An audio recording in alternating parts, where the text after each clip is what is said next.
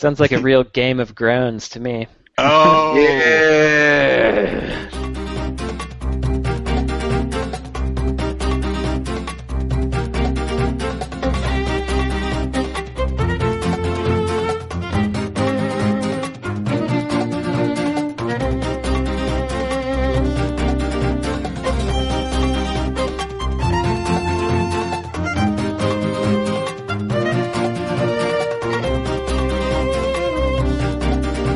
This is episode 72 of the Insert Credit Podcast.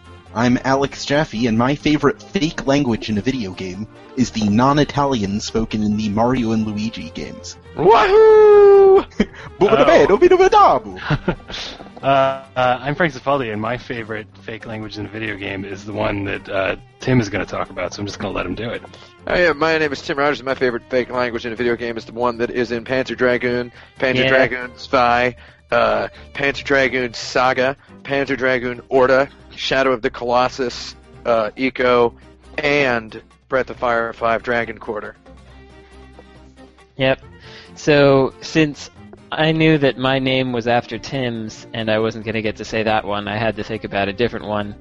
Um, and so I'm going to pretend that my favorite fake language is the written language in Nier, which is actually uh, based on the uh, like a certain strand of DNA, and it it has a lot of encoded messages in it, and that's pretty interesting. But really, the true answer is Panzer Dragoon language. That's pretty cool. How did it make it into all those other games?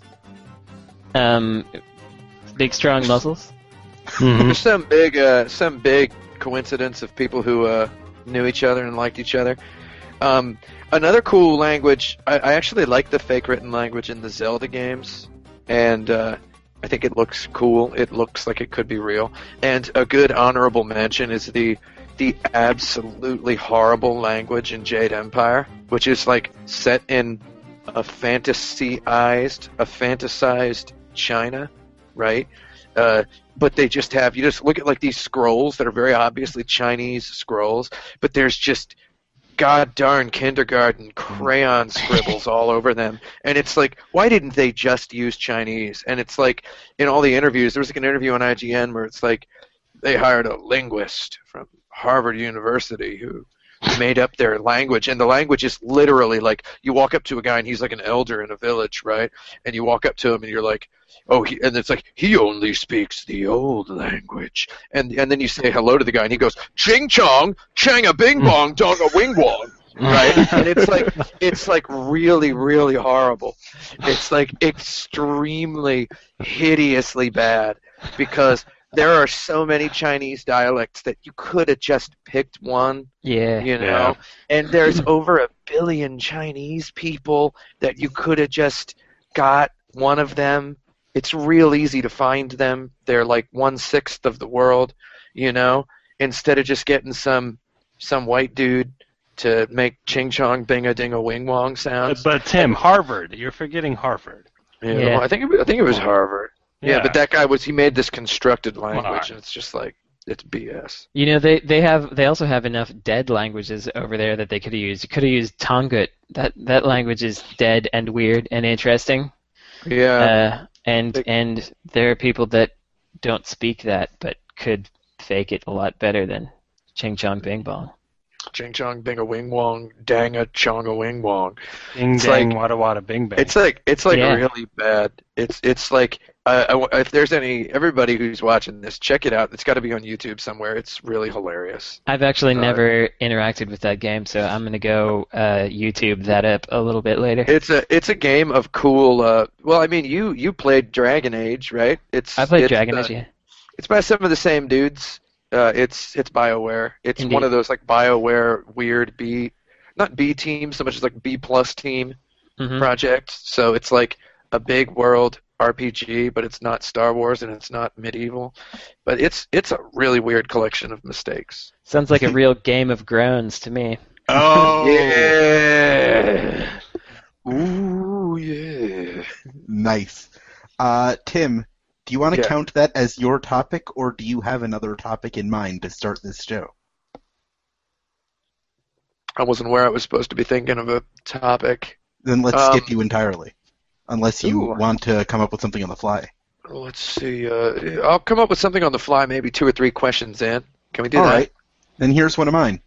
Uh, why do so many games which escape development hell end up a disappointment? And how have the exceptions, if any, avoided these pitfalls? Hmm. Well, I think about DH. most. What? Oh. Yeah, DH. What? Yeah, mo most games. I mean, I think Rare is the game that doesn't get into a little bit of development heck, at least. Mhm.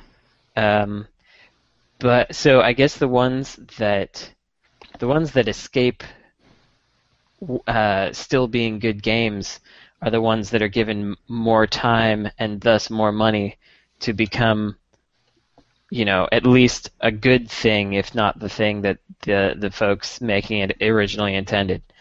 Um, that's what I would say. The ones that that enter and never return either don't have enough money to finish up and just have to come out, or Mhm. have extremely difficult like management problems that that are just stymieing cre- creativity and stopping people from from doing their jobs or letting people do just whatever, which is what happened with um, with that Keita Takahashi MMO thing that was just unbridled creativity left unchecked, and they they just had you know for one class you could finish the game in two hours, in another class it was like 50, and they just nothing was balanced and nothing was together, and the end. Wait, what game are you talking about? Keita That Takahashi's glitch- MMO. Glitch thing or whatever it was called. Yeah, glitch, I guess. Yeah, I remember hearing about it, and it was gone and dead before I ever satisfied the curiosity to glimpse a screenshot.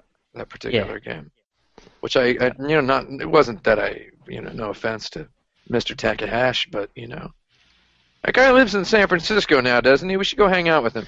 Yeah, He does. does. Maybe we should go say hi. You know, um, the, He the one recognized me from the Dyad commercial. oh, that's he's like, he's like, you're that guy in that Dyad commercial. I'm like, yeah, and I also like talked to you like ten years ago, and he's like, oh, I I don't remember that. And I'm like, yeah. Um, Um, so one one thing- interesting thing that came out of that Keita Takahashi thing, just before you go on, is they did release um, 200 of his design ideas that were just like scribbles with a an, a, a tiny little mechanic attached, and uh, that was really kind of fun to just look at and and understand why that game didn't work. Well, like that's true of the playground stuff too, right? Yeah, basically. mean, like if you look at his playground drawings, it's like, like wow, so many children would have died if they built this. Like, uh, Jeffy, you were like rubbing the heck out of your microphone. Yeah, he loves that mic. It's just his buddy. Um, So what I was gonna say is that to Brandon's original point, like I think most games hit a point where it's like, okay, this is garbage and we're almost out of time. So we either need more time or we need to just like throw a bunch of this out and sew it up and get it out. And uh, that's just how it works. So they'd escape hell and uh, come out uh, good if they find more time or money, or had a producer that like kept things on schedule, or they uh, come out and they're not as good as they could have been. Yeah, So or wait- you can cut stuff satisfactorily. Like Yeah. in with uh, with Gunhouse, this game that is still not done. We did have to extend the amount of time we were going to work on it. We were supposed to be done with it a month and a half ago, um, and that's just you know us not eating for a little bit. But um, th- we did.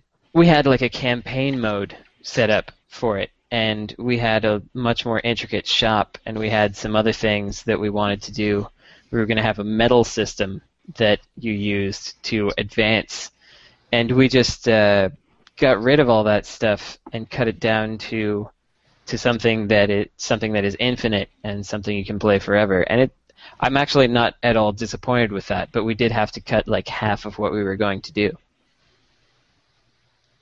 So what are we talking about, Jeffy? When you terms that were in the heck, and then uh, that were that were that were hip deep in the stuff that became good. What's an example of that for you? What, what Uh, do you think is a was game that was?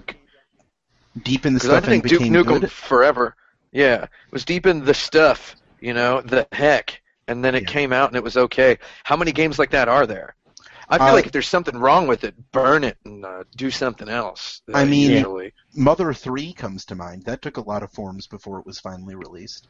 Hmm, yeah, that was. Uh, I don't know if that was ever in the heck though. It was just. It, w- it was they yeah the thought we totally didn't like it, and they just canceled it. Well, that's not. I mean, I read. Maybe you read the same thing. There's this huge roundtable talk between Iwata Miyamoto and and Itoi uh, about like that was published right after uh, the original Mother Three was canceled, and it wasn't really that it was in development heck, so much as it was just kind of what I was saying before. It's like, yeah, it's kind of garbage right now, but like that's just because it's missing a bunch of stuff, and we're out of time. Uh, and that's why they that's why they canceled it. It's just it would have taken too much effort to fix it up and get it out. There's this. This is. Uh, it's hard to call it good. Again, we've had this discussion many times, but Deadly Premonition was canceled seven times, and uh, took and took a whole bunch of years before it came out. And uh, Yeah. and that game has qualities that I'm glad exist in video games. Um, if if if, if we can't call it good, and Yeah, so that's an example. Uh, Yeah. Team Team Fortress Like- 2 was first announced in 1998. Yeah, I don't but know if that's that's heck so much as that's Valve's just really cool. Yeah, they've Yeah. been polishing it forever. Like Blizzard Yeah. can do that too. They they'll just be like, "Eh, we're not ready with this. We have millions So, of dollars." In in the Japanese game industry, they will announce stuff as like just now in development that's been in development for three or four years. yeah, they like when to I was sure. working at Grasshopper, they they announced that Shadows of the Damned like after it had just been languishing, just like flopping like a dolphin that has suddenly teleported to the middle of like a Walmart, you know, just like like flopping on the cold floor for like four years, right? Just this hideous, unsalvageable game that went through a hundred different forms in a year, you know, and uh, I, I imagine the same thing was with the Final Fantasy 13 when you read about Mhm. development process of that. It was it was a heck of logistics, is what it was. It was it was hundreds of artists just turning out art and making these environment backgrounds and being like, "Yeah, I made this. Uh, this is probably something," and they're them just going, "Yeah," and then they've got this big folder full of images, snapshots of environments, and they're just like, "What is all of this?" You know, and like that's that's a heck, and I feel like that game. Uh, I mean, who even knows what it was supposed to be when it started? You know, who even knows what they were going to do with that? It's probably not what they made. yeah, they certainly didn't know. Yeah. so it's like I think of the the I mean, I think that in a in a game that's good, it was uh, the the heck of it is just part of a struggle. You know? You know, I would Mhm. imagine that both of. Uh, I mean, do they call themselves Team Ico, like the Ico Shadow of the Colossus guys? No, they they're Yeah, like the inf- they're like Sony name. production division, tr- Sony Okay. internal production divi- Mm. division number three. number, number, I would number three. imagine Oh, that. number uh, one. Yeah, it might be number one. It might have been, maybe they graduated. I would imagine that both of those games had pretty hellish development. I mean, like, you know, Ico started on horrible. PS1, and uh, and like, it it seems from from outside observation, and maybe from some things I've heard, I can't recall that like Ueda seems like a guy who changes his mind a whole lot, which is uh, yeah. kind of the easiest way to put a game into into heck. Mhm. I take it that those games were uh, were serious heck. Yeah. and uh, not in a good way. I mean, they're so restrained ultimately because I feel like those are the only mechanics of an ambitiously long list that they could possibly make work. You know, like the way the games are so restrained and and small and spare. That's that's, what I feel anyway. Because right. I mean, I know Fumito Ueda. That guy just loves Burnout and Burnout Paradise and uh, uh, NBA Jam and all these. You know, it's like he has all these weird scattered influences. I feel like there's no way The Last Guardian can be a good game based on exactly whatever it was that they had the idea for when they started making the game. I feel like if Mhm. it ends up being a good game, it's going to be all because of new stuff that got introduced later. I agree. Well, That's you probably know what I true with Shadow of the Colossus. Also, what, what what's that? Oh, Jeff? exactly. you know Who what I knows say? what that game was? When you're What do you going through say? development hell, keep going. Hmm. Yeah. Yeah. All right. Uh, our next topic. Which third-party developers would you most like to see making the next spin-off Zelda game? Oh man, Zelda's. Zelda games. Oh, because uh, you're saying this in light of today's announcement of what is it, Hyrule Warriors, Yes. where they made a they made a Zelda-like or a, a, a Dynasty Warriors game starring Zelda characters. I'm going to tell you what about that. Okay, guys, I played the new Zelda on an airplane. Uh, I was dead tired. I had not slept the night before, and I got on this airplane, and I popped out that Zelda, and I swear to God, it kept me awake for the whole five hours. Uh, that game is god darn fantastic. So you're And saying it's a five-hour energy of uh, video games? Yes, yes, it is the five-hour energy drink of god darn video games. I would even recommend it to Brandon because Yeah, it is such a good action game. Uh, on top of, I mean, it is a quote-unquote Zelda game, but it's so streamlined, and the action is so sharp and so good. And the level design of the first dungeon was like, I want to take get like a video of it and just do like a screen by screen breakdown of it, like an analysis of how good the level design is, right? So it's like action was one of the things people never talked about with Zelda Link to the Past. Uh, they don't talk about it now. Is that it was such a great action game on top of being an adventure with a quest and a story. It's a really good action game. Uh, and then the newer Zelda games became 3D, and they focused on story and atmosphere and whatever, and they kind of lost the sense of being an action game. But they brought it back in this new one. And then today they announced this goddamn Dynasty Warriors game by the Dynasty Warriors guys, starring Zelda characters, and Link is just spinning around with his sword, and there's just ropey crap and dudes flying around, and it just looks like trash garbage, you know, Mhm. with trash garbage with a cute Zelda aesthetic, but you know, still trash garbage.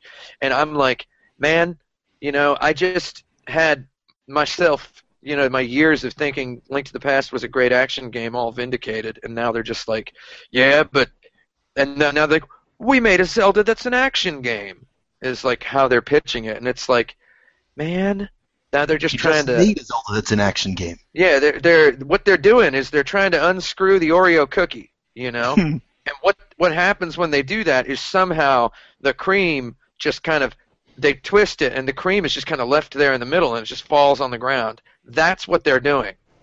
You know what I mean? Yeah. Like the cream doesn't get stuck on either side of the cookie; it just falls out. God darn it! So the team I would like to see make a Zelda spin-off game, I would like to see the team that made this Zelda a Link Between Worlds make make a four-player co-op uh, HD top-down Zelda game that's just like Gauntlet but with Zelda. so I- foursome. I would like to see them just give a whole bunch of studios, like whoever is not terrible and and would do this, which is kind of suicide.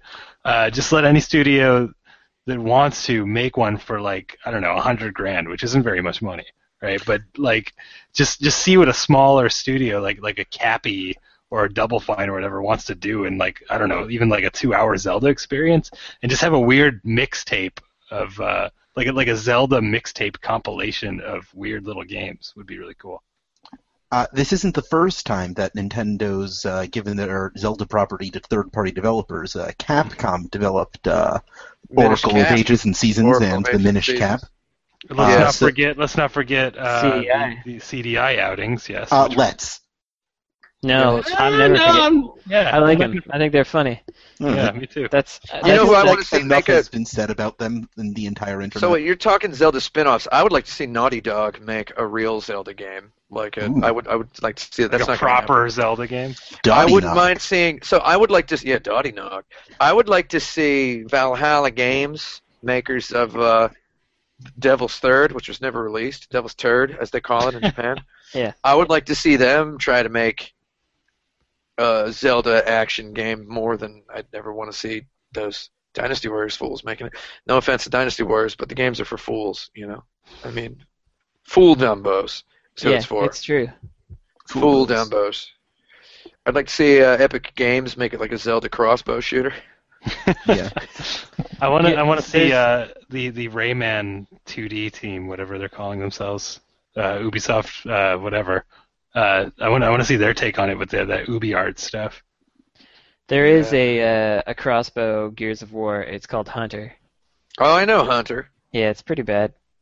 I'm gonna stick by my answer that I want to see the team that made a Link Between Worlds make a, a hardcore Mario Party of Gauntlet games. Sort of Four Swordsy, but Four Swords had too much of too much cute stuff in it, where it's like, talk to this guy, you know, look on your screen. What color is his icon? Tell your friends, you know. I just want it to be just hardcore, overhead hack and slash, just Gauntlet with that level of polish that a Link Between Worlds has. How God about the- darn fantastic game. How about the team that did Zynga slots within Zynga? Yeah, have them do uh, Zelda fishing. Yeah, Let have yeah, have them do a Zelda fishing game On yeah. Facebook. where it's just Facebook fishing. I'm trying to think about like what what team would I care a lot about care enough about them doing a Zelda that I would be like, I guess I'll pick that up. My only answer to that is Capy, honestly. Yeah, Capy could could make me interested, I think. But I it's it's you know, I don't have a, a horse in this race, so it's hard for me to think about what We'll what get you a uh, horse. We'll get what? you a horse, Brandon. All We'll right. get you a horse. I know that Seriously, if, when uh, I'm when I'm done with this Zelda game, which will definitely be before I uh, get back to California, I'm gonna let you borrow it. I, And uh, I'm gonna tell you what, if it don't grab you in the first like 20 minutes, you're some kind of poser. No offense. It's it's actually like it's like die hard good. Like it is it. like real. I mean, I was really impressed with the first like 20 minutes of it. Like that goddamn Skyward Skyward Sword, the last AAA Zelda, takes like takes like five six hours before you get into a dungeon, and it's all talking, walking around and talking to the fuzzy animal characters and the yeah. happy townspeople and all this boring trash. Yeah, they And, really uh, Sonic adventured it up there. yeah, Mhm. they they gutted that all right out. They they scooped all the seeds out of that pumpkin, you Yeah. know, and they just give you a jack o' lantern. They just put it right in your hands right at the beginning. It's like, yeah, you got a sword. Yeah, now you're killing everybody. And it's just like, yeah, I know if uh, Cavia made a Zelda game, it would explore the uh, inherently uh, incest-like undertones of a uh, generationally themed uh, Zelda timeline, and the fact that Link and Zelda are romantic interests to each other in each generation. I'd hang out with Zelda. That's all I got to say about that. All right, uh, let's move on. Final shall we? answer is Arcane Kids, authors of Bubsy3D.com. Sure, yeah, yeah, give that- those guys a shot at it. I would Yeah. Get them on the horn. Yeah, let let them make a Wands of Gamelon 3D. Yeah, I'd do that. Oh man, they should. Gons of Wamelon. Sure. God of Uh, is one of my favorites. Ryan from New Zealand is a listener who claims he's been with us since the first episode, but this is his Hmm. first time writing in. Hi, Uh, Ryan from New Zealand. Design a game that takes into account the player blinking. Oh, you would ask that. Um, Typical Ryan. Wait, what? I- what? What? I, I, I, I don't, I don't get it. What was? Can you Uh, say The that player again? blinking. Hmm. blinking, like blinking your eyes. Yeah, the game can sense when you blink and takes that into account. Oh, I think that new Kinect can do that. I was impressed that the Kinect uh, 2.0, Ben Burbank brought his over to my house, and uh, I signed in with my name, and it's like, it like brings up a little camera and it shows me, and it's like, is this you? And there's like an arrow pointing at me, and I go, yeah. And then it's like we were like Ben Burbank waves, and it goes, do you want to switch to Ben Burbank's account, Ben Burbank? And I'm like, whoa! It can like see who people are. Uh, so yeah, I, I'm I'm ready for a game that you can blink to control. What do we got? Let's talk about it. You're on caller number one, Frank Well, Cifaldi. that's, uh, all right. Well, well, Tim. Uh, hi, I'm a long-time listener, first-time caller. Um, so I was thinking that you know uh, that Google Glass, you blink to take a picture. So maybe there's like like a, a photography game uh, where it and it's also like like it's kind of it's kind of a sexy thing where someone ties you up, right? So you can't move, and all you can do is blink. And like it requires two players, I guess, because one has to have rope, and and you have to like look at things and and and when cool stuff happens you got to blink to take the picture and if you accidentally blink at the wrong times then then uh then it hurts you in some way maybe with fire It would. I would definitely just make a uh, one of those one-button games because those are nice. Yeah. where uh, you blink and it hits the button for you, and you can do all kinds of things. My friend uh, Caitlin Gadd made this like dungeon crawler that didn't have enough ideas in it because it was just a game jam game um, that was beefed up a little bit after, but it was you know, you're walking through a dungeon and you hit the one button to make certain things happen with certain timing, but it's different in every room, and so you have to it recontextualizes what the button does, and um, and it was quite interesting and fun. It you were you were like somebody walking above on the walls above somebody who's going through a dungeon below, and so you're helping them get through. What if you could only move when your eyes were closed? That would be sad for me. That's not blinking. That's closing. It's uh, closing your eyes is just a slow blink, Frank, I don't know. What if you never open them again? and it's the longest blink, The which is the title blink. of my new novel. Well, you know, like the very longest blink. the longest blink. Very early on in this podcast life, I, I said that I was working on a game with for Rob the Robot, uh, which Yeah. didn't end up Where didn't end his up eyes. happening. Yeah, so it didn't end up happening, and I don't know if I ever talked about the design of it, but like that was a design about uh, blinking a, a robot's eyes. The concept was that like Rob can see the TV. You know, the, Rob looks for a flash on the TV to know what to do, and I had a game concept where um, the storyline was that you had this little baby robot, and uh, its behavior could only be programmed through observation. So um, you had to take Rob out into the real world, me- meaning you know, like in the TV, and uh, expose him to the world to uh, learn behavior. Uh, but if he saw bad stuff, he turned into a bad robot. So he had to shield his eyes at the right time. Like if if like there was a guy on the street like exposing himself, he had to shield his eyes in time. But like you know, if there was like someone uh, I don't know eating ice cream, you had to make sure he saw it. Um, so that's kind of a blinking game. I guess. When you when you first said it, I kind of thought uh, that we were talking about like how eh, you know when you get hit in a video game, your character blinks and is invincible for a little while. That was the Oh, first yeah. thing that I thought of. Like That's a good way to interpret that question. Yeah. Yeah, but that it was but it's the player who's supposed to blink, so it doesn't actually Right. work. I guess. The end. I think we dealt Hmm. with that rather well. I guess.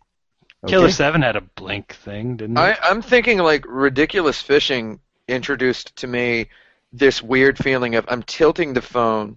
I just played ridiculous fishing for like a half an hour this morning because what else am I going to do? There's like a foot of snow outside, and uh, I'm just playing it in my bed sitting here. You say like the first time I I did like the the chainsaw where you have to touch the screen as you're tilting to go down, and it starts shaking kind of gently, right?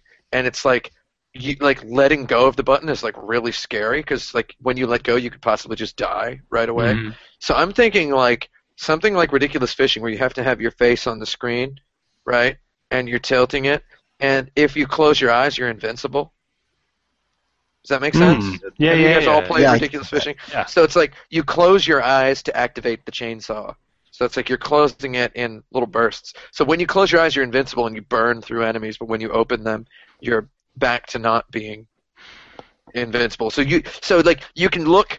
So let's say your character's at the top of the playing field, and you can sight the screen and see like a gauntlet of enemies, and you just close your eyes long enough, knowing like feeling the speed that you're moving to burn through the enemies, and then open them right about when you think it's safe to open them. Mhm. So, but I mean, you don't want to close your eyes for too long and advance more than one screen length because then you might end up with an obstacle right in front of you when you unblink. So basically, you're just closing your eyes in small bursts, keeping them open as hard as you can, and you have like a limited amount of power, like a power meter that recharges. I mean, I guess I'm not cool with really weirdly conceptual games, but that's how I would use it as a control implement. I mean, it could even be a game where you just you're not even tilting or anything; you're just looking at the screen and blinking. If that's Sounds pretty cool. that's all I got. You know Okay. what? You know, I mean, what? Right? You know what? In an Uh, effort to be I know what. more inclusive, the Penny Arcade Expo will now include diversity lounges. Oh, the DL. What is Yeah. that true? Yeah. Did you not Yeah, hear this, thing- Brandon? No, I didn't hear about this. This You- oh The announcement of this was Okay. pretty was embarrassing. But how embarrassing will it eventually be in practice? So Okay, gotta throw so- Brandon in first before we Yeah. before we reply here. So uh, Penny Arcade is uh, in, in an effort, like like Jaffe said, to promote diversity. Uh, they, they i- at each of the three expos they have an area that they're calling the Diversity Lounge, uh, which is a place to come learn about diversity in games and like learn about efforts to do that and play like games from diverse people. And uh, I don't know if there's like separate diverse water fountains or restrooms or what, but like that's kind of where my mind goes when I hear Yeah, about so- Man, those guys, those guys tried so hard and so wrong to do that. yeah, so I uh, I read the the little actual thing where Yeah. they announce it, right? Uh, whereas, uh, you know, I, I had read many many tweets and blog reactions and Kotaku links about it before I went and read the actual thing, right? So the actual thing is what they did was they took one of the really big sections at their Penny Arcade Expo, like a really big section, and they offered free booth space to people with not as many financial opportunities, et cetera, et cetera, to uh, bring in the weirder, more interesting, less mainstream games and stuff, right? And ultimately, and I have to say, I'm as I'm as extreme liberal as you guys, but it sounds like a really nice thing that they're doing. Hmm. But man, it just sounds really bad to summarize it in a sentence. It's Yeah, like you know, maybe yeah. they shouldn't have called it that. Yeah, Yeah, they shouldn't have. They definitely. But I mean, what else are you gonna call it? You know, But see, they're, they're in this. I wi- sat they're, and thought about it. It's like, Well, you I'm just call I it don't- like the uh, so, something like the like that that's not related. It's like uh the like the Well, like- something playground or like, like, the I- the IGF has the the Nuovo award. It could just yeah be like exactly the Nuovo Lounge or something. yeah something, Just put something put a word on it. I guess that's where I would The start. bonus stage. The yeah. El Vino Lounge. the, the, the problem is that they're in this awful position for a company or even a person where it's like, I don't know. Did did you ever know a person? And I'm sure everyone here has, where like you just kind of got pushed over the edge into being annoyed with them and not liking them anymore, and like Oh yeah, it just became completely irreparable, right? Like they could hmm they could completely turn around and fix everything, and it's just like, no, I've already like my brain has cut you off completely. I made Like, my there- there- decisions about this. and and, the, and it would be very difficult, if not impossible, for me to ever like you again. And like, I feel like Penny Arcade is there, at least with me. And yeah. They're they're lot of people I definitely definitely there for me as well.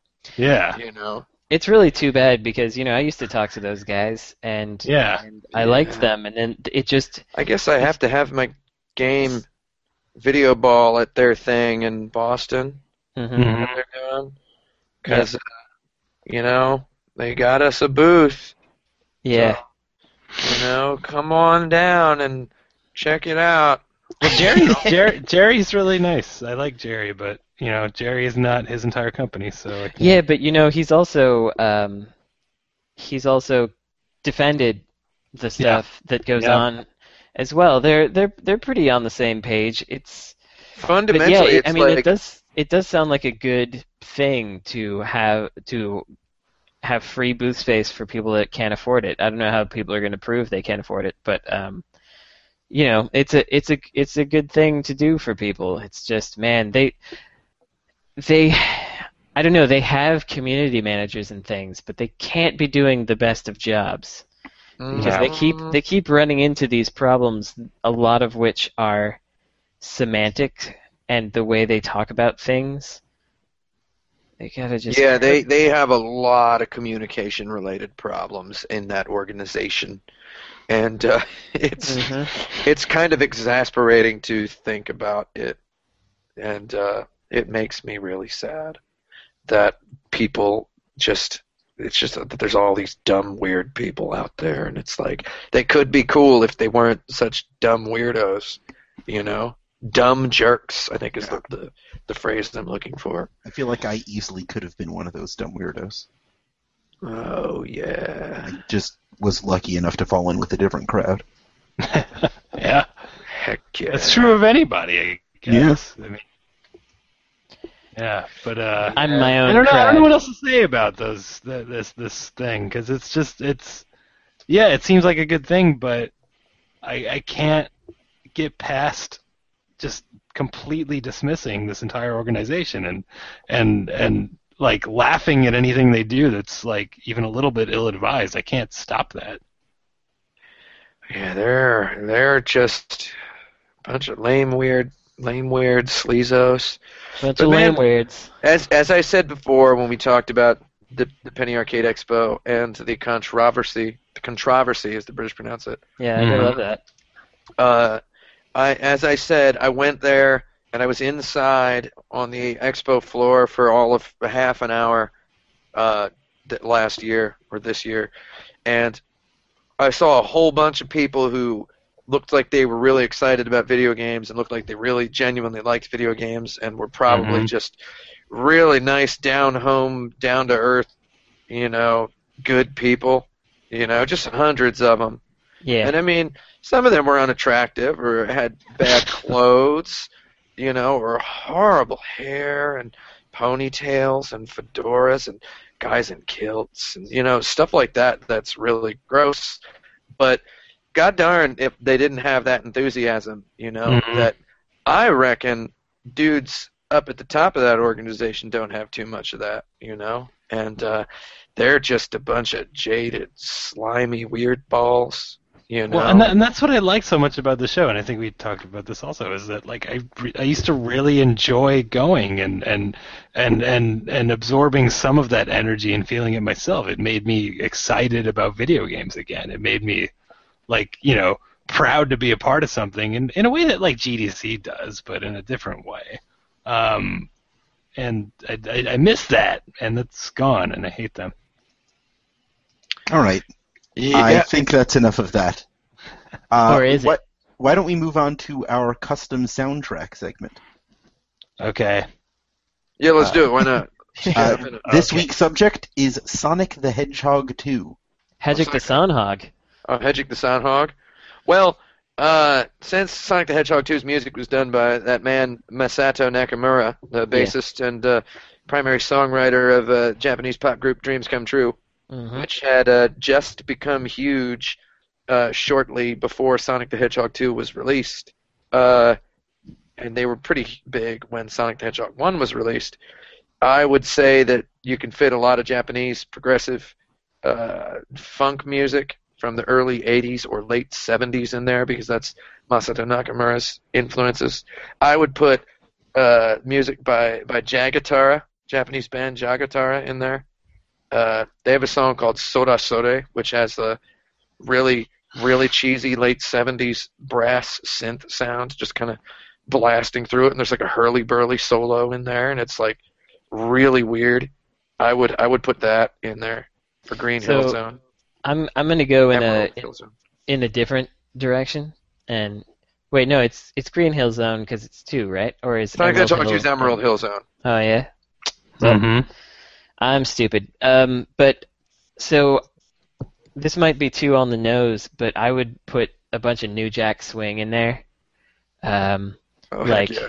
new oh edition, man, yeah, yeah, yeah, yeah, yeah. new edition, and uh, and and Zlook. Wait, I don't. I never knew how to pronounce that, but it's Z apostrophe L O O K E. Z look maybe. I think it's Look. Zlook. It's I think a it's Look. It's a really bad name. Uh, this this lady called Shannon has has a really good song called uh, "I Want to Get Away," which is really good. Um, I'd put in a bunch of music like that. That would get me pumping through the Sonic times. I would I would enjoy that. In fact, it might be fun to have non-vocal versions of those. Um, even Yeah, Yeah. I'd jam- I would I would rock to that. yeah. I I, mean, would also uh, say that. Uh, oh, what were you Well, I was just gonna I was just gonna say there there are hints of uh, New Jack in three, and it worked pretty well. Yeah, it's true. Get some uh, get some Bell Biv DeVoe in there. Yeah, BBD. like like if you get, if you get Poison in there without the lyrics, that would be great. Yeah. Like oh man, like like for uh, I don't know which stage you do it for, maybe Casino Night. Like the yeah, Casino Night is perfect for the way it Chum, starts. 'cause chum, Yeah, Like that, it sounds perfectly like Casino Night Zone almost. I, yeah. w- I would say there's straight up some uh, So Masato Nakamura, being this, the, uh, the the songwriter for Dreams Come True and also the composer for Sonic the Hedgehog, Mhm. uh, I feel like he kind of I've heard you know on the the the, the anniversary soundtrack for Sonic the Hedgehog one and two. There's all those demos he did, Mhm. uh, and it's like I feel like they're just songs that he wrote that weren't good enough to turn into Dreams Come True songs. Mhm. So it's like, why not just put some Dreams Come True songs in there? There's some darn good ones on those first two albums from the late '80s, like really hard brass synths and uh, just really weird, chunky, beefy synthesizers and bass guitars and uh, really weird stuff like th- that I would I would say is cool and energetic for that. And uh, I mean, I'd put that in there. And uh, man, yeah, I'm thinking like other Japanese rock bands of the time. I'd put some Bowie in there. I would put which which Bowie song am I thinking? I was just gonna say which Bowie? This Bowie? This Bowie, yeah, that's that's a Bowie reference. That's a good Um, joke. I would put like the song "Baby Action" in there. Baby Action. I would Baby put Action's that- pretty I've heard that song. Yeah, Baby Action's a pretty good song. I would put uh I, hey, I while, would, while we're uh, while we're wish listing stuff, I mean, I would put a bunch of those uh, Bowie songs that they never properly recorded and get those properly recorded, like uh, like that goddamn Cadillac whatever song was that? was Oh that yeah, Bowie? all the all the live ones that they didn't record. As Yeah. exclusive for Sonic the Hedgehog 2. Yeah, that would be super Talking, are you talking about Bowie still? Yeah. Talking about Bowie. Okay. This Bowie, yeah, This not Bowie. not Bowie. that Bowie from England. No, no, this no, no, Bowie no. from Japan. Yeah. This Bowie.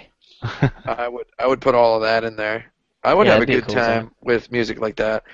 And I mean, there's just I mean, I would get like some some Prince and the New Power Generation in there while we're Mhm. at it. Mhm. I'd put Daddy Pop in there. Jughead, put Jughead in there. It's a good song. I want uh, Straight Up by Paula Abdul in my song. Oh yeah, yeah. Yeah, just, uh, in in our new stuff Jack version. yeah. Chunky '90s stuff, man. Yeah. May- Maybe some, because I'm thinking like Sonic CD opening cinema. You know, the opening cutscene of Sonic CD, that awesome music. Mm-hmm. Like, I would just maybe get that band to make a bunch of music, whoever the heck they were. You know, I would put Outrun, uh, uh, Magical Sound Shower in there. Can we do that? For the uh, special stage. I think- that's a good Sonic the Hedgehog song. Have you guys uh, heard of this dude called Rockwell? He's, Rockwell. Uh, yeah, Rockwell. Uh, how does how would how would you say he rocks? Uh, pretty well. In fact, that is how he got his name because he rocks well. Um, oh, that's cool. He's he's he's very uh, Prince inspired in his outfits, and he, but he's he's he's way more New Jack Swing, and he's using that old Yamaha synth, and uh, he's really good. I think we we should get some of him in there. Also, he's got a song called Tokyo, in which he proves to be one of the earlier weeaboos in America. I know we don't use that word, but I hate that uh, word so much. I just use it because it's, uh, man, I still think it's kind of funny. Um, but yeah, he he's got some nonsense Japanese in there. It's great. I only use weeaboo to describe people who read Perry Bible Fellowship. I would put the uh, I would put the Prince song "I Would Die for You" in there because it loops seamlessly. jam jam jam jam. Chum chum chum I, chum I, I, chum chum chum chum chum chum chum Yeah, this is a pretty hot soundtrack, Honk, honk. guys. chum chum chum. yeah, I like and, it. Uh, there was Alright. another one. I don't remember what it was, but yeah, who knows? I think there's just you know all kinds of cool music out there in the world. Oh, and uh, we to- should we should we should put in uh, Mystic Cave Zone the song. Into song. Yeah. Yeah, uh, just Mystic, just keep Mystic Cave Zone in there. There is all kinds Also, of cool music uh, out there in the world, which is why we're going to keep doing this segment in future episodes. Rage Against the Machines, killing in the name of. Forget the the, the whole soundtrack is just corn. Just corn. Chum chum chum. No, you do what they told you. Because Sonic's always doing what they told you. to No. I, I would put I would put that in the custom Bioshock soundtrack. Those who died are justified, guys. Yeah, that's Right. true. I'm trying to think of Fatboy Slim stuff that would work. Oh man, Fatboy Slim. Some of it would. That guy's fat. Or like or Daft Punk maybe. He's The actually song not from fat, that Christopher Fatboy Slim. Walken video. He's not that big. yeah, he's really not that big. No. Some skinny All little guy. Next topic. Let's move on. Okay. Uh, Which video game industry personality holds the most contempt for their own creations? Hmm. Hmm. Do any of them? I think they all do. I think they all have some contempt. At least a little. you can't be creative without having contempt. Alfred Hitchcock once said that uh, uh, actually making the movie is uh, is the worst part of making a movie Oh, that's true. because because in your head it's perfect until the minute you start making it, and just the by nature deciding to make a thing, deciding this is the creative idea I'm going to actually produce into a product, right? Mm-hmm. like making that decision is foolproof mathematically foolproofly uh, the first step to hating the thing like I you're got the answer. so Frank. I got what the answer. Shigeru Miyamoto. Why I, don't- I don't think he's ever really been proud of any of his games. I think like when you read interviews with him about his games, like posthumously, not when he's on a PR tour. Posthumously, Yeah. after he died. Yeah, Right. well, a- after the With the game, ghost of after the game Miyamoto. has wrapped up, like like that's what I mean. Uh, well, is that not a correct word in that instance? Anyway, I don't think so. only if you think that uh, game developer magazine is correct in using the in the word postmortem. Yeah, which, which is I like are- I, I like are wrong. Anna Anthropy's uh, d- uh, I like Anna Anthropy's interpretation as postpartum. Postpartum. well, I, I think like like if you read any interviews with him about like the old Mario games, he's like kind of embarrassed by them, and he and he looks back and he's like, I wish we could have done all this other stuff better. Um, I've never, and he's pretty genuine in interviews, which I'm really thankful for because he's you know one of the most important people in game development, and uh, he's never really come across as being proud of a game once it's done. I feel like he's I, I get the impression that he's never really satisfied. And you know, he's I'll, I'll he- tell you who it should be. Is uh is everyone at WayForward? yeah.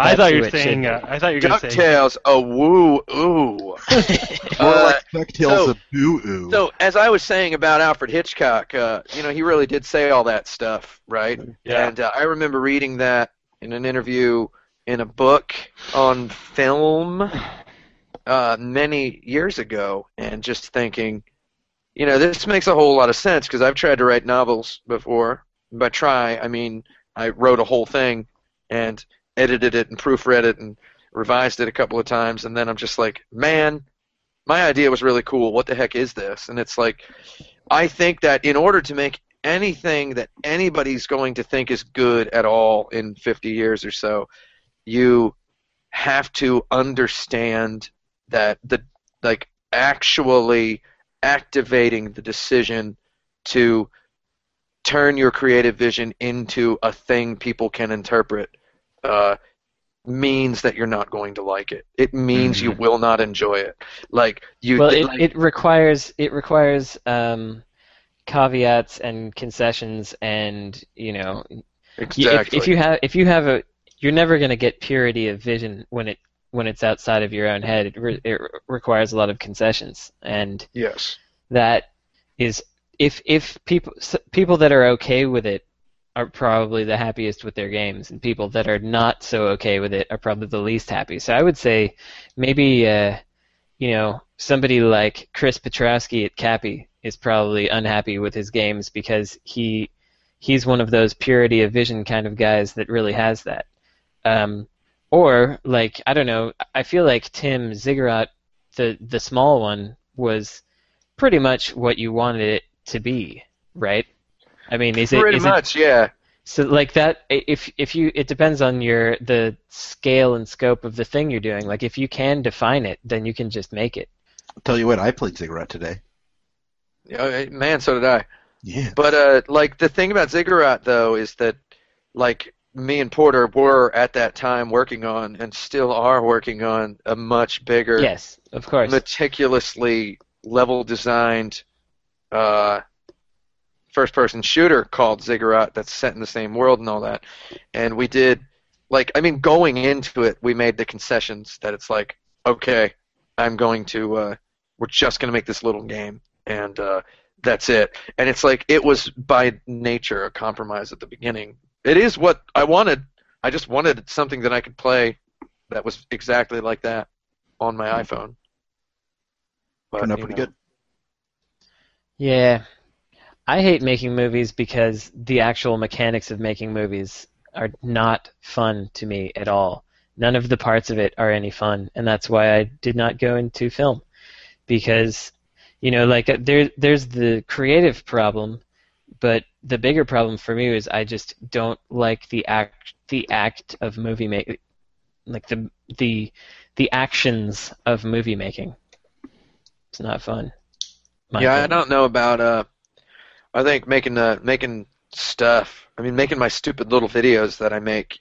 You know, no matter how uh, meticulously planned and written out it is, it's like, man, like the act of making it is just really deflating and it's depressing. a, it's a slog and it's it takes it takes all of the fun and joy out of it. By the time you're done, you're just like, well, I'm done. At least the- for me.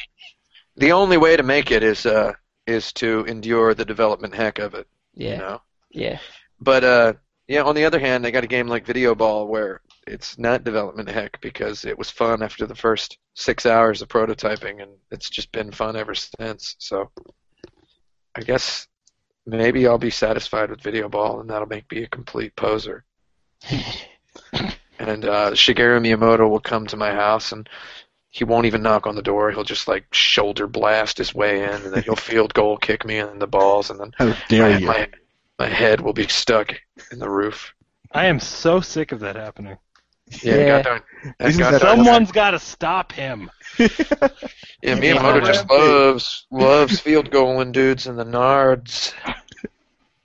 Someone's it's gotta got to be really sheath that master sword.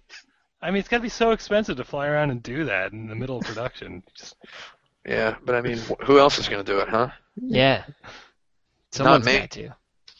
Yeah, Let someone's him got take to. that sword on a plane. They know what he's going to do with it, but he's Shigeru Miyamoto. Yeah, he's a cool guy. Yeah. Uh, a deep cable television network attempts to tread the waters of a video game of video game themed programming, and oh, they want the, VGTP. and Mm-hmm. they want the three of you to produce a nightly four-hour programming block of your own design. Oh Lord, oh, okay. these these guys are ambitious. Uh, yeah, four-hour block, okay. huh? So Okay, I so, tell you one- so I'll tell you one game that I really one one show that I liked that existed before, just so we can have a frame of reference, possibly, is this uh, Starcade. I think it was called. yeah, show. Oh yeah. and it was uh, there was Video just an old dude, show. and he he gave some kids the opportunity to play this arcade machine or that arcade machine and try to get a score or some or complete some challenge, and then they would have to do it, and he would just be talking about them like, oh well, you didn't quite get it there, Billy. And uh, he he was just kind of s- subtly uh, subtly tearing them down as they're not doing as well as they would liked. like just having an old man yelling at some kids that are trying to play Galaga. for four. wait, for four hours. Just no, no, no, man, not for uh, four hours. That's, No, this that's is one. part of the That's one hour. Okay, okay, okay. So the one hour, or maybe it's a half hour, right? But it's but part of the programming is that format. But it's an old man who doesn't know games at all, but is forced to narrate. like, that could be really good. Um, I will say, and I, I don't want to, I, I don't want to like lift this concept because it's been tried and failed so many times, and, and even we've tried it, and I don't think it works. But um, like the reason Mystery Science Theater was ever on the air was because a new cable network needed to fill two hours, and Yeah. like that that seemed like a good way to do it is just recycle the stuff we already have the rights to, being these movies, and just add a layer on top of it. So like. I think if it's four hours a night, we got to be doing some recycling. Is kind of my point, or Well, some. so I think one thing you can do there is uh, is well, it, it would be it would be a lot of work and maybe impossible, but you could get someone like Vito Mhm. to play play through games and actually no, so we can get one of those one of those YouTube commenters not commenters, commentators. Who, Oh, those your tubbers, yeah. who who talk over the games, but one of them that's not shrill and obnoxious, one of them that's actually kind of interesting and funny. Like One if of them you who doesn't have a goatee or a fedora. if you if you watch Vito talking about Final Fantasy twelve, he's he's like, man, they got this whole kingdom. None of them can afford shirts. They got armor all over the bo- their bodies. Nobody nobody's got a T-shirt. You know, it's fun. It's funny stuff. So Uh, how uh, how often is Vito on every night? Live? Yeah, we'd probably have to alternate Vito and one other person. Is what we have Yeah. to. Um, You're talking four have- hours a night of that? No, no, no. This is another hour of programming. Yeah. And then and then I think actually one good segment to have would be one like this because people like to hear opinions about video games and they like to agree with them and they like di- to disagree with them. So have a panel conversation where we can like, oh, do we have a clip of that? And then we'll, you know, we'll we'll show we'll show a thing that happened at Evo or we'll show Okay, so we'll have Sports Center for like yeah, we'll have hour, Sports Center for video games. Yeah. Except, um, yeah, we'll talk about you know esports, Yep. or we'll talk about Well, it's just just whatever happened that that day. came It's just Yeah, wrap up yeah. the day with occasional, you know, pre-recorded segments. I'm Yeah. into that. Uh, I think uh, going back to recycling, we're going to need to recycle. This is getting expensive now. Um, I think you could have maybe a half hour or more a night of of uh, pre-recorded speed runs that we've licensed from the creators. yeah. Um, speedruns. I'd watch Those those. cool. I'd, I'd put my Yeah. body all over those. Watch that right up.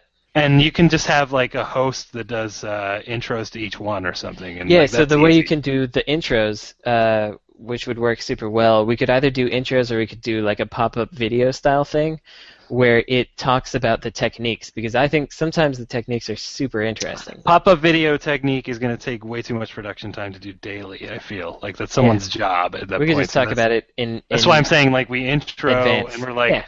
Look out at two minutes where he's gonna like break into the RAM of the game, and you know like This like- is exactly the thing that I did i uh, on the television show that I produced 56 ep- episodes of during college. Uh, it was it was all about USC's student films, and I had to write intros and outros for for all of these, where the host would say something interesting about them. And what I wound up doing was I stopped watching the the, the short films after maybe the first 20 short films, which maybe was two weeks worth of episodes. Uh, and then I just started writing funny stuff based on the title. So it'd be like, you know, so this podcast. it's like The Lost Woman. Did he ever find her? We'll never know. Anyway, moving on. Uh, and who knows if there was even a woman in it? I never saw them. So, uh, we could do that. so it would like I th- I think you can Speedruns is good. speedruns So, are like let's plays tend to be too long. I think, but like that's something else to consider. Like I I I, I think I. I think at least half of our four-hour nightly blocks needs to be like taken from somewhere else. Like, Yeah, like it could. So it could be. is a lot. Here's here's what it could be. It could be speed runs, and it could also be classic, um, classic esports like StarCraft or League of Legends or um, Street Fighter battles. Yeah. Um, just like like the highlights of Evo 2008 are all here for this hour. We could also put cops or cheaters in there. Yeah. Yeah. Cops. or Law and Order. So, Actually, I, I would watch all this stuff. By the way, I would too. is, is Uh, my go- microphone working? Yeah, Yes, yeah, I right. want, I want. I to hear Because Tim. I've, What up? I've, I've like tried to interject. I, the, the record will show about like 20 times, and I've just been like steamrolled over every time. Oh, no, I was just, I was just gonna say, I'll be real generous, and uh, I'll, I'll, I'll personally produce a one-hour block of video ball matches every day, and just put them on. I swear to God, I sit here watching this game all day. I got four emails from people today, people I've never heard from, going, you know, I've watched uh, your, all of your video ball streams like five times now. I'm like, man, I'm not the only one doing this. I don't even know who these people are. So there you go. You got some I've on your hands here, Tim. I've created a game that you can just it's like a fishbowl. You just kind of look at it. I will, So, I will uh, I will personally produce that. I if we will have- uh, excerpt them and everything. if we have a really good licensing budget too, we could have a half hour of cartoons a day. Like we could license Pac-Man and Super Mario. And uh, I don't want those. personally. Okay. But you could have them if you want. I, I just like I'm not. I'm taking the total like like. like Those were so bad. Here. Maybe like, those could be Pac-Man on the network, blows. outside the scope of the four-hour programming block. Yeah, I mean, there's yeah. I guess I've got 20 more hours to fill, so they're Right. talking about this stuff. So, uh, in lieu of a lightning round this week, I'd like you guys to help me out with something. In lieu. Yeah. I don't want to be in lieu. sorry. Alright, what? I What want to then? be in. Uh, well, uh, as you might be aware, the uh, library arcade I tried to construct last week was kind of arcade? bust. Yeah, the visitors thought it was a little too esoteric. You know, Hmm. the uh, four basic elements theme. Not a lot of them were getting it. So I've come up with a new concept, and I'm hoping you can help uh, contribute uh, games to this one. Okay. Uh, to help you out, the first two games I'm bringing to this are Tekken 3 and Miss Tekken Pac-Man. so you Tekken said the first two, first two Yeah. out of four. Uh, n- I'm bringing a bunch of games. These are just the Okay. first two. Okay, Tekken 3, and Miss Pac-Man, got it. Threekin. Tekken 3 and Miss Pac-Man. Yeah. So, what games would you bring? Soul Calibur. No. Oh, why not? Uh, you don't have to tell me why not. Just yeah. I think Soul Um, Calibur would be fun because it's also by Namco. I figured. Hmm. Yeah. How about Dig Dug? No. But Ecco the Dolphin. Just trying to get. Di- Absolutely not. You're just naming things from the last arcade, Frank. well, but also things from the last arcade that that uh, were by Namco. Dig Not Dug. Ecco the Dolphin. Dig Dug. More like Scamco because of how they rip you off. All right, True. Tekken 3 and Miss Pac-Man. Namcot. Hmm. Can I How bring? about? Can I ahead. bring Double, Double Dragon 3? Like so not. Hmm. Okay. Is Double Dragon 3 just an extreme knot? It, it's very not. The Tekken reason I was 3. asking is because. Well, I don't. Okay, never mind. Yeah. You don't want to give. You don't want to tip your hand. Yeah. Right. You know, on a TYH. Yeah. You don't want to see. Uh. You're gonna die. Actually, Die, Yeah. Die. I'll, I'll Yeah, tell die. you. The, um, I'll tell you the third game I'm bringing. The Oh. third game I'm bringing is Galaga. Oh, Galaga. I was Hmm. gonna ask about Galaga. Actually, I guess I should have, because then I would have won without realizing why. What about Ridge Racer Revolution for the Sony PlayStation? No. What about R4? No. Ridge But Rage Racer? But uh, no, no, Dang. not Ridge Racer, but R4 is the closest one yet. Interesting. Okay. Um, how about how about Soul Calibur 3? No.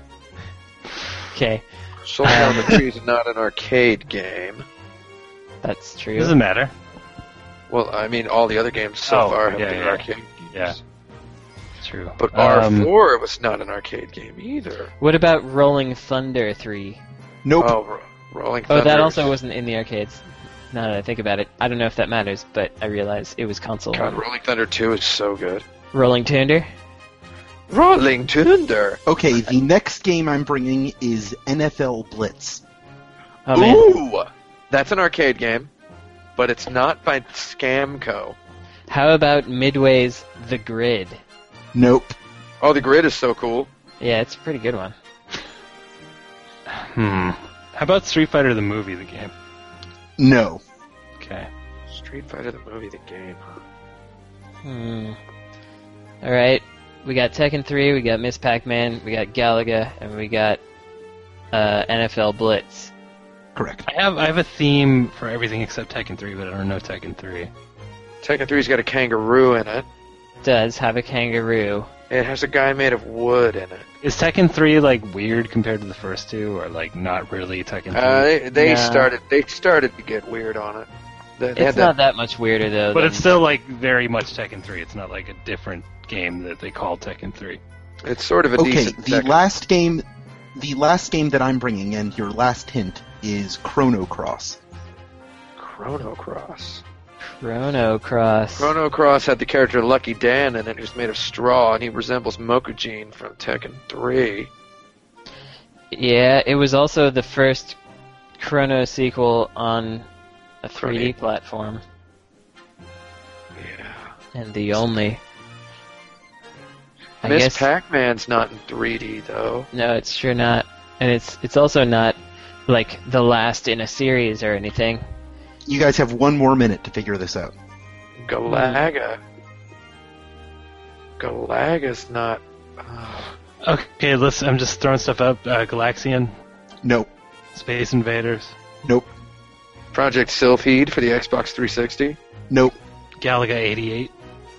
Yes. Okay. What? Galaga 88. Um, Galaga 88. And can Galaga 88 and Galaga both live in the museum? Or- Yes, they can Okay, both live in the museum. Okay. What about Tekken versus Street Fighter? No. No. Street Fighter Cross Tekken. It's called. Yeah, I know.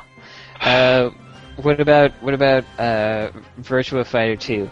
Nope. Oh, V- How about uh, Final Fight? No. How about, virtual Final Fight? How about Final Fight if it had been released as Street Fighter 89 as originally intended? No. Okay. Well, how about Street Fighter uh, 2020, 2012? 2010. 2010. 2010. Absolutely not. Okay. All right, you guys are out of time. Any last guesses to the theme? Oh man. I I have 100% no idea. Correct. there. Me too. Same. All right. Tekken 3. Hold Wait, on. wait, wait, wait! I, Hold. I have, s- I have some idea, which is that um, most, if not all, of these are like sequels that aren't really sequels, or like sequels under a different name or something. All right, I'll, I'll tell you that's intentionally a red herring, Frank. Okay, Uh, go yeah. on. I'm, I'm done. Yep, I don't know. Did know. he die? Did Jeffy die? I thought he was. No, gonna- I'm waiting for Tim. Oh, Wait, Ti- Tim's Tim's got a couple I more know, I- hems and I- haws. I feel like I could get this, but I mean, I've also got to go to the bathroom really bad. All right. Well, That's a Tim, good I, excuse. Uh, Tim, if I am sure if you didn't have to go to the bathroom, you'd get this. Can But, we uh, save it for next week? no. Oh, Can- can no, let me think- I, no, I feel Absolutely like not. our listeners have to know. yeah. Uh, No, you can tell them next week. They can think on it too. They can No. talk about it in, no, gotta I, in their all I know, chats or whatever. they figured out the last two of them in the comments before we did. For all we know, they figured out this one as well. I don't think That's they fair. did. Let's take a look. All has right. anybody has anybody figured it out? Uh, there's not even No. any new comments because of this goddamn No. Google Plus garbage. I, Okay, tell gu- us. gu- guys, I really want to tell you. yeah, do Yeah. it. Tekken 3, Miss Pac-Man, Galaga, NFL Blitz, and Chrono Cross all have only one of the five vowels in their title. Oh man. oh wow, wow, yeah. I Yeah. thought for sure you would get that, Tim. That's uh, yeah, that's a little bit. Uh, yeah, I probably would have guessed that if I would have stared at it long enough. Mhm. I was the yeah, next step I, I was to think type if the I had names out. down, I would have gotten it. And maybe But- I- maybe in the future I'm gonna write them down. But Yeah, I feel good- like if I would have thought of that, I would have uh, I would have immediately tossed it out as being a red herring. Yeah. But you would have tried one of them, and then you might have known. Yes, So, you would have. Because you get Yeah, unlimited there's a- tries. Yeah. There's a there's a certain degree of uh, what do you call it? Finesse involved in making this particular word game fun. Yeah. That, uh, So, so you think And I this one was I garbage? too, well, no, it's a, it was it was a it was a little bit high level, is all. Yeah. All right. I, It's true. I feel I'm, like I'm zeroing so in I- here, Tim. ideally a game like this you, you play it over the course of like a half an hour you know Yeah. So like that's why i chose one that was really easy that was solved in just eight minutes Yeah, but I think of you guys as really smart. yeah but it's not about really intelligence so much it's it's a it's a really weirdly nuanced game i mean it's really weirdly keep trying though I, th- th- it, these are exciting so All right, I will. Uh, thank you for joining us on this show. Uh, You're welcome. To our listeners, uh, to, y- you guys get no thanks. Uh. but I'm glad you're here nonetheless. Thanks, uh, even though thanks have been omitted. Uh, you can uh, check up on us on our Facebook group, facebook.com slash IC podcast. You can write into us at podcast uh, at insertcredit.com with your own questions. Make sure to get in your votes because next week's show is our Game of the Year show. Uh, Oh, and we're going to factor in your votes, take the top 20 of those games, and rank them from best to worst. Uh, when are we doing gonna that, show? We should. Do, do we figure that out? We, we'll nail that not down. w- we'll nail that down when we're not broadcasting. Okay. I thought we had already. Yeah, Yeah. you can follow us on Twitter. I'm at Alex Jaffe. Uh, Tim's at 108. Frank's at Frank Cifaldi. That's Frank C I F A L D I. And uh, Brandon is at Necrosofty. That's Necrosoft and a Y. Uh, you can hang out with us after the show if you can figure out this comment system and want to ask us a few questions for a Q&A. You can uh, check up on Tim's Video Ball Club by uh, looking that up. If you're in Oakland, you should stop on by and hang out and play in this uh, proto video game league before it sweeps the nation for real. The next the meeting is uh, no, uh, January 5th. Come on down, everybody. You should be on the lookout for Gunhouse, Brandon's new game. Uh, Yeah, what's you can the look out status? for it if you want to. Yeah, keep looking out for it. Uh, Frank's also got some irons in the fire, I believe. Oh, yeah, there's, there's some uh, there's some of them bugs, bugs in that game. Gotta gotta kill them bugs. Not yet, but soon. Uh, very exciting things from next Frank. year, next about. year, and it's not. It's only a little bit exciting. Don't. And I only played a small part in it. Get super hyped, man. this is going to be the biggest news of 2014. I wrote some dialogue for a game, and other So the answer is Frank is the one who's most embarrassed of his creations. yes. no, I like pretty the game. Wait, wait, wait, I, I like this game. It's a genuinely good game. yeah, that was Like, just a joke. It's it's yeah. Okay. All right. Uh, if you want to watch me talk about some dumb Disney movies with some of my friends, you could do that on Sundays on my own show, the Mickey Mess Club. Uh, this Sunday, we're going to discuss the Lion King sequels, The Lion King 2 and The Lion King 1.5, or as it's internationally known, The Lion King 3, Hakuna Matata. Oh, hack Matt. I hear that means That's no what we call worries. But for how long? Forever. Yeah, You're going to have to watch the movies to find that out, Brandon. That's right. I thought it sounded like you said watch the boobies, and I was like, okay. if I have to, Tim's already on it. I, I'm not going to go, you know, I mean, if, if they're going to be there, it's like, okay, I'll just, you know, I'll take a look at them. I'm Alex Jaffe. Uh, I'm Frank Cifaldi. I'm, I'm Brandon Sheffield. Oh no, I Went ruined out it. of alphabetical order, you dumb Oh, jerk. oh. And soon you'll be playing with podcasts. Who knows? You might even be right now. Podcast over, yeah!